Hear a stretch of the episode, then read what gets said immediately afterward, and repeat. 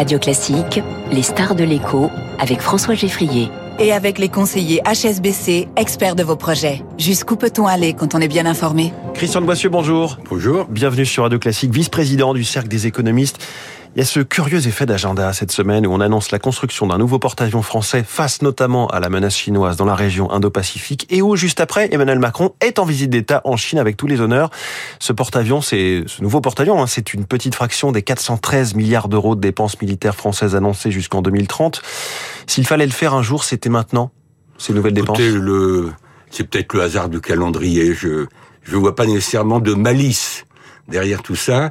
Ce qui est clair, c'est qu'il faut faire un effort important pour la défense, en France comme d'ailleurs dans d'autres pays européens,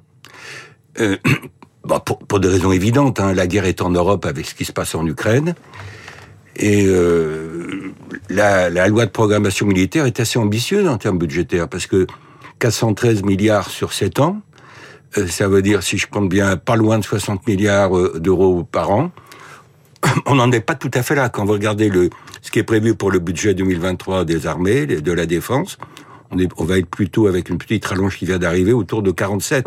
Donc il va falloir monter en régime progressivement.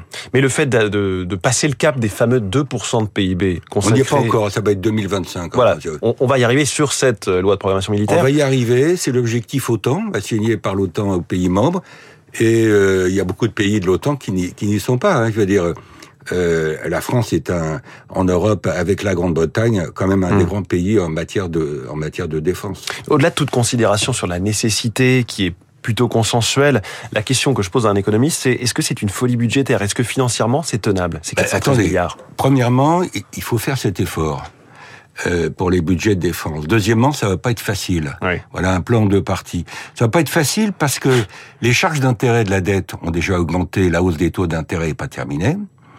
Bon, les charges d'intérêt sur la dette de l'État, c'est 50 milliards déjà à peu près par an, en tout cas en 2023, 2022, 2023. Il faut financer la transition énergétique, écologique, il faut mettre le paquet sur éducation, santé, sûreté. Donc, comment on boucle ? Le problème du bouclage n'a pas été évident. Alors, vous allez dire, s'il y a de la croissance... dans 3-4 ans, on en sortira. Mais moi, je sais pas ce que sera la croissance dans 3-4 ans. Surtout vu ce qui nous est arrivé depuis 3-4 ans. Là, et puis par ailleurs, ces 413 milliards, on les emprunte pas aujourd'hui, au taux d'aujourd'hui. On va les emprunter progressivement.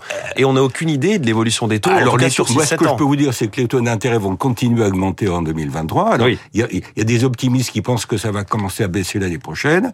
C'est pas évident. Il faut revenir progressivement aux 3%, c'est l'engagement qui a été pris par la France, 3% de déficit. Il faut stabiliser la dette publique, qui a un peu baissé en pourcentage du PIB en 2022 par rapport à 2021, mais on est encore autour de 111%, voilà, 111% du PIB. Donc on n'est pas le bon élève de la classe européenne. Alors, je voudrais dire un mot sur le fait que, bien sûr, nous, Français, on doit prendre en charge ce qui nous revient, mais ça serait quand même assez sympa d'avancer sur l'Europe de la défense et d'essayer de mutualiser un certain nombre de dépenses en matière de défense. Parce que, ce qui compte, c'est aussi la défense de l'Europe, et pas uniquement la défense de tel ou tel pays membre. Alors là, mon expérience, c'est, ça va très lentement, on avance très lentement sur l'Europe de la défense. On peut parler d'une Arlésienne, oui. Ouais.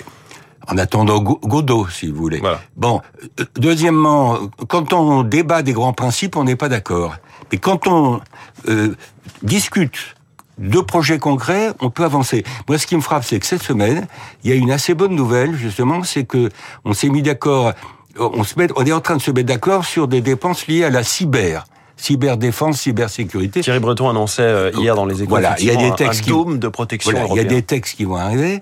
Alors, là, il faut pas chercher à avancer à 27, parce qu'à 27, on n'y arrivera pas. Les textes européens permettent d'avancer avec une avant-garde. Une avant-garde, pour l'instant, il y a 17 pays sur les 27 qui ont l'air d'accord pour avancer en matière de cyberdéfense et mutualiser un certain nombre de défenses. Donc, il faut être concret, et je dirais, en paraphrasant Alain Souchon, on avance, c'est une évidence, je veux dire. Et là, l'Europe va pas éviter les efforts nationaux, mais l'Europe doit compléter les efforts nationaux. En tout cas, vous dites attention une fois de plus à l'efficacité de la dépense publique parce que, quand on annonce de tels montants. Oui, parce que moi j'ai entendu ce qu'a dit Bruno Le Maire, notre ministre de l'économie et des finances. Il veut faire une grande revue de la dépense publique, en gros, réduire. J'espère que ça va marcher, parce que ça fait 20 ans que j'entends ça. Moi, j'ai travaillé à l'époque sur la LOLF, la loi organique sur les lois de finances. Il y a eu ensuite la revue générale des politiques publiques. RGPP, Sarkozy, un fonctionnaire sur deux. Voilà, il y a eu la MAP, la modélisation de l'administration publique. Et après tout ça, il y a toujours plus de fonctionnaires et les dépenses sont la dette est à 2 950 milliards. Alors, il faut aborder le problème de l'efficacité des dépenses publiques aux différents niveaux et pas uniquement pour le budget de l'État.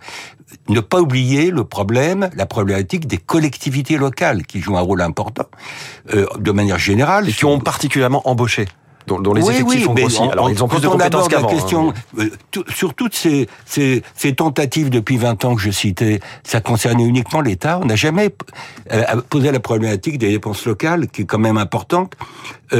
Sans parler évidemment des dépenses de sécurité sociale et le débat sur le traite qu'on retrouve ici sous un autre angle.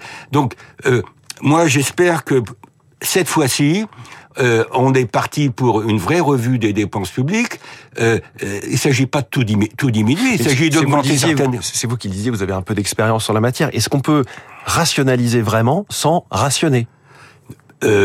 Est-ce qu'on peut réduire sans tailler à la hache de façon caricaturale ? Non, il faut redistribuer. Il y a des dépenses qu'il faut augmenter. Le prof que je suis, moi, considère que l'éducation ne doit pas être sacrifiée. Au contraire, la santé, on voit bien que c'est un sujet fondamental. Donc, il faut être pragmatique et pour avancer sur l'évaluation des dépenses publiques, il faut deux choses. Il faut une volonté politique et deuxièmement, il faut une méthode. La volonté politique, on va voir si elle est là. Et la méthode, je pense qu'il faut la construire. Là aussi, on annonce des états généraux, des réunions tous les trimestres. Il ne faut pas que ça soit une manière de noyer le poisson, tout ça. On évoque souvent un peu des grands messes en la matière. Merci beaucoup Christian de Boissieu, vice-président du Cercle des économistes, notre star de l'éco ce matin pour parler dépenses et défense sur Radio Classique. Dans quelques secondes, les unes de la presse et l'info politique.